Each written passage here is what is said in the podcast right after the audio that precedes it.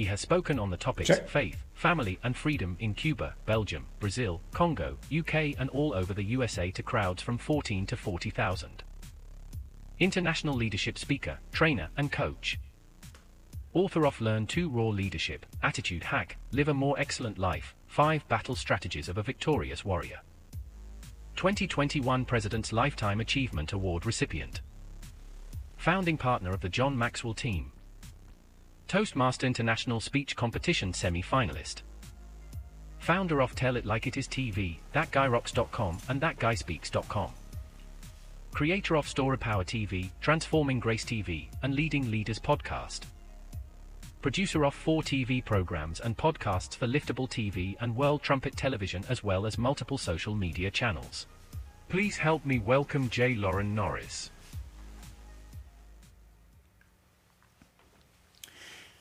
Have you ever been a victim of that um, that storyteller that when they're done, you're thinking to yourself, "Why did I listen the whole time?"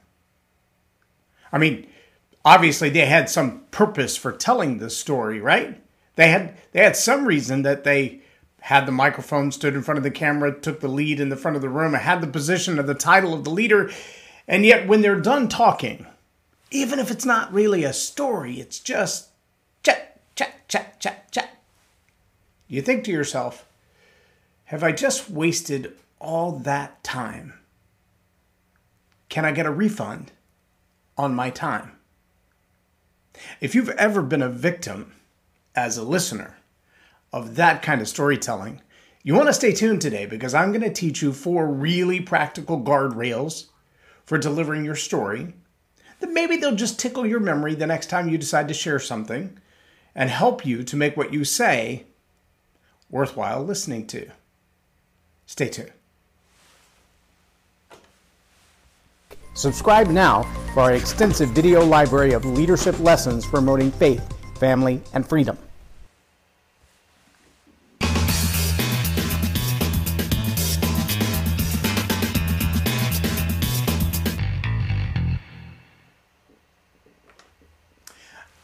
I'm Jay Loren Norris with Leading Leaders Podcast. And today I want to talk about a syndrome that many people have and not everybody understands. It's the old uh, four eyes syndrome. Yeah, I, I have crooked glasses because my ears are not in the same place on either side. I know nobody else has that problem. Uh, but the, the idea of having the ability to see, well, it's important. It's really important. But that's not the kind of four eyes that I'm talking about. I'm not talking about enhanced visual sight. I'm talking about enhanced insight. The ability to understand how your story is going to reach people, connect with them, lead them to make decisions, to bring about transformation.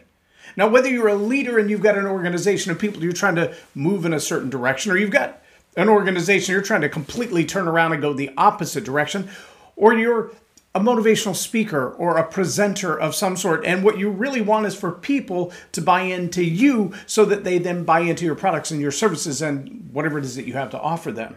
Um, generally speaking, the reason we communicate is because we have an idea that we don't we want other people to adopt. We have a notion that they should at least consider. And maybe it will completely radically change their life and maybe maybe it's just a small notion that they'll consider. And five six seven eight ten months years down the road they'll think wow i should have i should have taken that more seriously.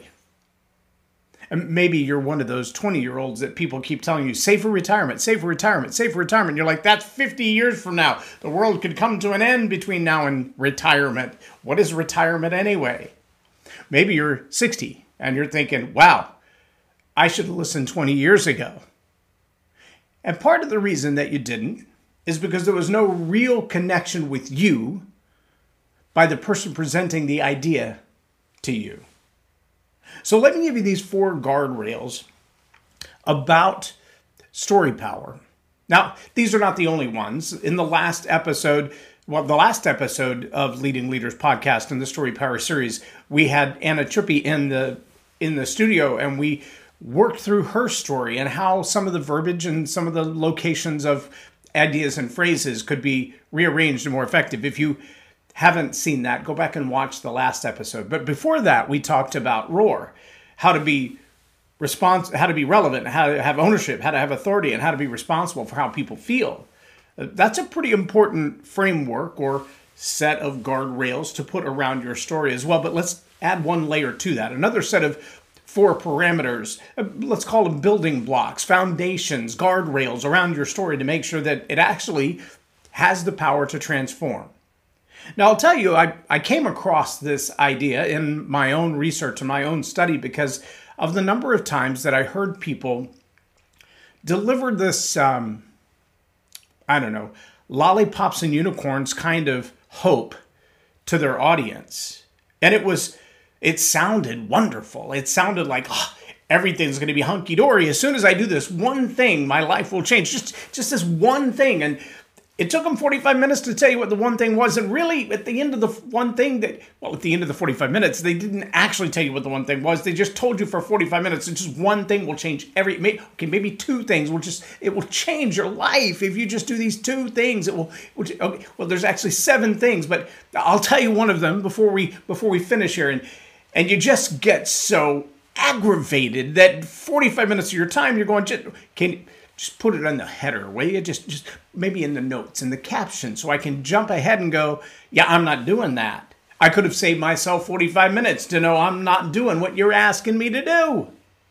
But see, what they were, what they're doing was leading you on to bait and switch later. What they wouldn't tell you from the beginning of the 45 minutes until the end of the 45 minutes was what that one thing was going to cost you. And it may be a price tag, it may be money you got to pull out of your pocket, it may be time you have to sacrifice, it may be ideas you have to give up, it may be core values you have to turn on their head. See, these these ideas that they want to promote to you, these transformations they want to bring to you, these these notions they want to embed in you, all of them have one thing in common, and that is they demand of you an investment. And the more that came into my purview, the more that came into my awareness that every transformation, every change, every opportunity to expand your knowledge base, your relational strengths, your financial well being, your career opportunities, your educational ventures, every one of those demands something of you an investment. You're going to have to give up time you're going to have to give up money. You're going to have to give up relationships. You're going to have to give up maybe boredom, maybe freedom, maybe, you know, there are a lot of things you're going to have to give up. But if you're not willing to give up anything, then you're not going to get what they're promising. And at some point, they kind of step away from that and go, well, you know, I made it available to you, but you didn't take advantage. In fact, I, I know someone whose coaching contract says, um, the results in your life are not guaranteed. We promise to give you everything that, that we've laid out. But if you don't do the work, you won't get the results. You're still going to invest in everything that we've studied, researched, planned, prepared, executed with you. But if you don't do the work, you will not get the results. You're going to have to make an investment in yourself. You're going to have to write a check break out the credit card, put some cash on the table, and show up. Yeah, and the and show up, sometimes that's the hardest part of the investment. I, John Maxwell says it often. I'm not exactly sure if his, his original quote, but the idea is powerful. He said, Change doesn't happen until the pain of staying the same is greater than the pain required to change. That, my friends, is an investment. And the number of times that I hear people create these lavish stories that sound like lollipops and rainbows at the end, that the hope is so grand, the opportunity is so phenomenal, the transformation is so magical. And it requires nothing of you, just this one little, okay, two things, okay, maybe seven things. And I get really, really frustrated with that because people have an idyllic understanding of what's going to happen with them, for them, to them, through them, in them. And yet they feel like, oh, it'll be so easy. It'll take nothing of me. That is a false hope. That makes you, as the communicator, a dealer in false hope. That makes you dangerous, perhaps even criminal. Sam Bankman Fried? I don't know. Somebody like that. So, investment is one place that, as a communicator, you've got to be very clear about the investment that will be required. Now, I'm going to tell you, that was the reason I started down this road of the four eyes, because I realized that so many people were selling a bill of goods. And if the participant was not willing to make the investment financially, emotionally, then there's no way the results would be delivered. And then I realized, well, most people are not willing to make an investment until you can convince them of the hope that's coming. Ah, hope that's coming. There should be a word for that. Oh, it's another I. Inspired. See, when, when a good communicator, when a good leader, when a good friend paints a picture of what could be, when, when all of the goodness in you begins to bubble up and you think, yeah, that's what I want. That's exactly what I want. I mean, it, whether it's the black Mercedes in the driveway or the yellow Lamborghini on the curb, or it's or it's the cruise around the world, or the seven days on the Alaskan coastline watching the icebergs go by, whatever it is that just really motivates you, and and you think, yes, sitting on the beach watching the waves come in for a month, that would be perfect for me. Whatever that is, there's there's something in you that's moved by that, motivated by that. You you really want that. That's called an inspiration. It it puts something in you that makes you go, yeah, yeah, yeah, yeah, that's what I want. Like a kid after a lollipop or a chocolate cookie. Um, I asked my son to come help me with some stuff this last week, and work schedule change Mine did because I had a client who's like, no, I need to spend more time with you. Let's make it tomorrow. Let's put it on the calendar this day. And I'm like, ah, I already had plans for that time, but clients first because they pay the bills. So I rearranged that time and I told my son, I just need to push that back by a few hours. We'll have to work in the dark, but we can still get it done if you're still willing to do it. And he said, I'll do it for cookies. And I'm like, You're a grown man with your own job. Why do you want me to buy you cookies? He said, Oh, not just any cookies, toffee Oreos. They make toffee Oreos? I never heard of toffee Oreos. I'm going to have to go find some toffee Oreos. Not only because that's what the kid wants to help me with the project that I need his help with. Because now I'm curious about toffee Oreos. That sounds really good to me with a cup of coffee. Toffee Oreos. I'm inspired to go seek out this thing such as a toffee Oreo. Inspiration. Inspiration will often cause you to do things that otherwise you don't want to do. You're not motivated.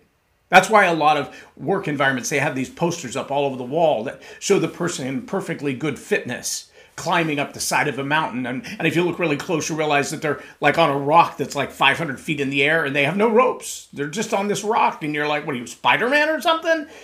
But you're motivated to succeed like that to accomplish like that. And there's always a really cute little phrase at the bottom. There's these quips and quotes that if you internalize them, they begin to change the who that you are because you're telling different stories to yourself on the inside. That's called inspiration. Motivation and inspiration are very closely intertwined. It's the, the carrot and the stick idea. Sometimes the carrot's hanging on the end of a stick, and sometimes the carrot's thrown and the stick is used to make sure you go get it.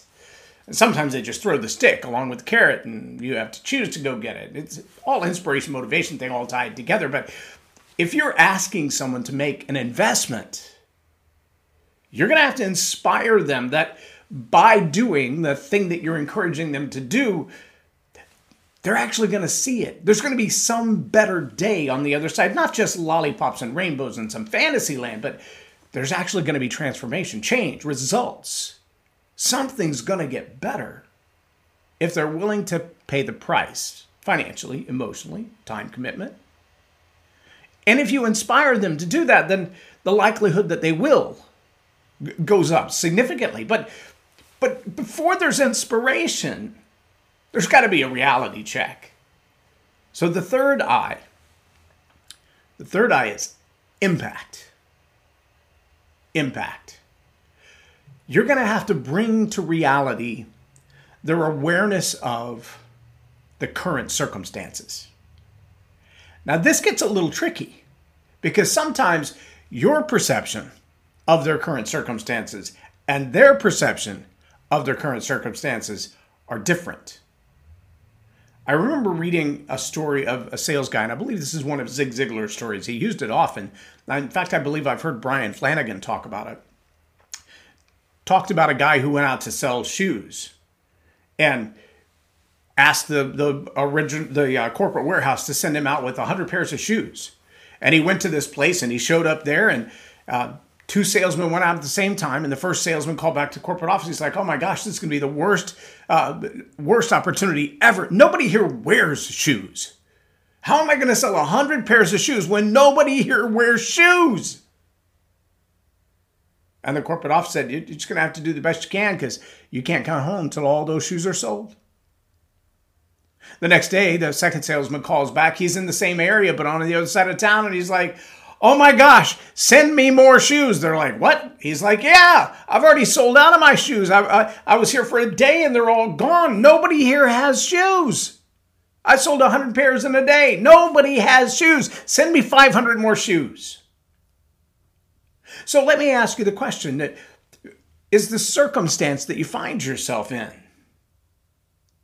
Everybody needs shoes or nobody wants shoes. Can they both be true at the same time? Or is it a perception problem? See, the part of the challenge a leader has is sometimes the leader knows what the other people don't know, and the leader has to be able to convey what they may not have the insight to. I, I've been looking at your sales numbers. I've been looking at your performance. I've been looking at your year in review. I've been looking at the number of complaints from your customers, from your coworkers. And your job situation probably isn't as rosy as you might think your opportunity for employment in this particular place may not be as uh, lucrative as you once considered. In fact, it might be very, very short, like five o'clock Friday, kind of short, if things don't change. But see, that awareness of the current circumstances. The, the guy that goes to the doctor, he says, Doc, it hurts when I bend my elbow like this. And the doctor does all kinds of exams, and he goes, I have an answer for you. Stop bending your elbow. Well, uh, oh, okay, I mean, I see that that would stop the pain, but what's causing the pain? Oh, see, that's a different kind of question. That's a, that's a different diagnosis. That's a different level of awareness that's required at that point. That's what a leader, that's what a communicator has got to be able to get across. Not just the observation that we already know, thank you, Captain Obvious, but to be able to say, here's where reality is, like it or not. This is just the truth. Might be uncomfortable, might be exciting. But my job as a leader, my job as a communicator is to point out reality as it is, to tell you the truth. You may not like it, that's okay. But see, that I is called impact. That's that right in the face with the truth as it is. Because if you don't have a proper diagnosis, then no solution is adequate. If you haven't really looked at what is the problem, what is the pain we're dealing with, and, and do you get it? Do you, as my leader, understand the problem that I'm facing? Because if you don't, then the solution you're going to give me, Doc, stop moving your elbow like that if it hurts when you move your elbow. That's not a solution. It may be a temporary fix. It's a band aid. It's a, well, it'll stop hurting for now, but what happens when I have to comb my hair tomorrow? What happens when I brush my teeth tomorrow? Because I still have to move my elbow to do those things. You can't just say you don't do that anymore. That doesn't make the pain go away. It doesn't solve the problem that's creating the pain. Just like a, an employee that's a burr in everybody's saddle. Uh, John Maxwell talks about the, the dump truck people. They just want to walk up to your desk and dump all their problems on you, and they expect you to live in their drama. No, I don't have time for that. Uh, there's the Bob problem. Bob has a problem with Sue, and Bob has a problem with Julie, and Bob has a, problem with Tom, and Bob has a problem with everybody in the office, and the problem might be Bob. I'm just saying, maybe the problem we need to solve is Bob. The guy sitting on the on the lunch table opens the box, looks inside his lunchbox, and goes, "Oh man, bologna sandwiches again." And the guy next to him says, "Well, maybe you should tell your wife you don't like bologna." He's like, "Leave my wife out of this. I make my own sandwiches." Maybe you're the problem. But see, if we don't have the impact of just being willing to identify the pain, the cause of the pain, and tell the truth, then what you inspire them to do next is lollipops and rainbows. Sure, you've offered a solution, and maybe they can take some steps and follow a process, and woohoo! But it doesn't address the problem that they have. It's no different than stop bending your elbow. We need to identify the pain that exists. We've got to make an impact where people wake up and go, oh, that's the real problem. For that, I need a solution. Now, if you've given them inspiration, You've given the hope and the motivation of what the solution will look like when it's put into play. You've given them the future casting of what, what life will be when all of this is working the way that it's supposed to. When we've gotten rid of the, the bad problems, we've, we've stopped doing those things that are destructive, when we've started moving in the direction of true change, true transformation, this is what life could look like. And we've we've also told them this is what it's going to take to get there. I mean, here's where we're going, but this is what it's going to take to get there. And we've given them reality this is where you are. This is where we're going to go. This is what it's going to take to get there. All of that comes together. That impact, that inspiration, and that investment. When when those three things come together, then you have the final one, which is the reason we communicate in the first place. And John Maxwell says, leadership. It's influence, nothing more and nothing less. But so so often communicators think, well, I can just tell the story and they will be influenced. Maybe, maybe not. If you've listened for those guardrails, if if you tell stories that are relevant, if you have ownership to that relationship to impact, if, if you can say, look, I've been right where you've been, I nearly lost my own job because of, or I had to deal with a person like, or I've been through a circumstance like this, or I've been in the sales field and I know how to make that decision. Does nobody here wear shoes or does everybody here need shoes? That's a perception problem, not a people problem, not a product problem. It's a perception problem. Which one are you going to deal with? Are you solving the right problem in the first place? Because I have ownership and I understand this, I can be honest with the impact that it's going to make in your life. Now let's be forward thinking and in the inspiration. Let's move into the next part of that. Now you have influence. Now you have influence in their life because you looked realistically at the problem. You've given a great hope for where you can go from here. You've actually told them what it's going to cost. What are you going to have to do? What are the steps? what will you have to put in time wise? Is it a few extra hours every week? Is it every Saturday morning for a month? What is it that you're going to have to give up to find this future hope? When you're really clear on that as a leader, as a communicator, you can make a massive difference in people's lives. And that difference is called influence. Leadership is influence, nothing more and nothing less. But if you're telling stories that don't have those four eyes, if you're trying to move people in a new direction and you don't have those four eyes, then frankly, you're failing them. Stop that. Include the four eyes, inspire them, be honest about the impact, be clear about the investment they're going to have to make, and you will influence them to change their lives. And that are the four eyes of story power. If you want greater influence, tell better stories better. I'm Jay Loren Norris with Leading Leaders Podcast for Tell It Like It Is TV. Have a blessed day. Loren is a master teacher on storytelling, and I learned so much. Um, I'm really going to have to sit down and go back through everything, and I think I might have to have some more coffees with Loren, but uh, it was totally worth my time, and I really highly recommend it if you're looking to grow your ministry, grow your business, uh, grow your career, uh, Loren will serve you well.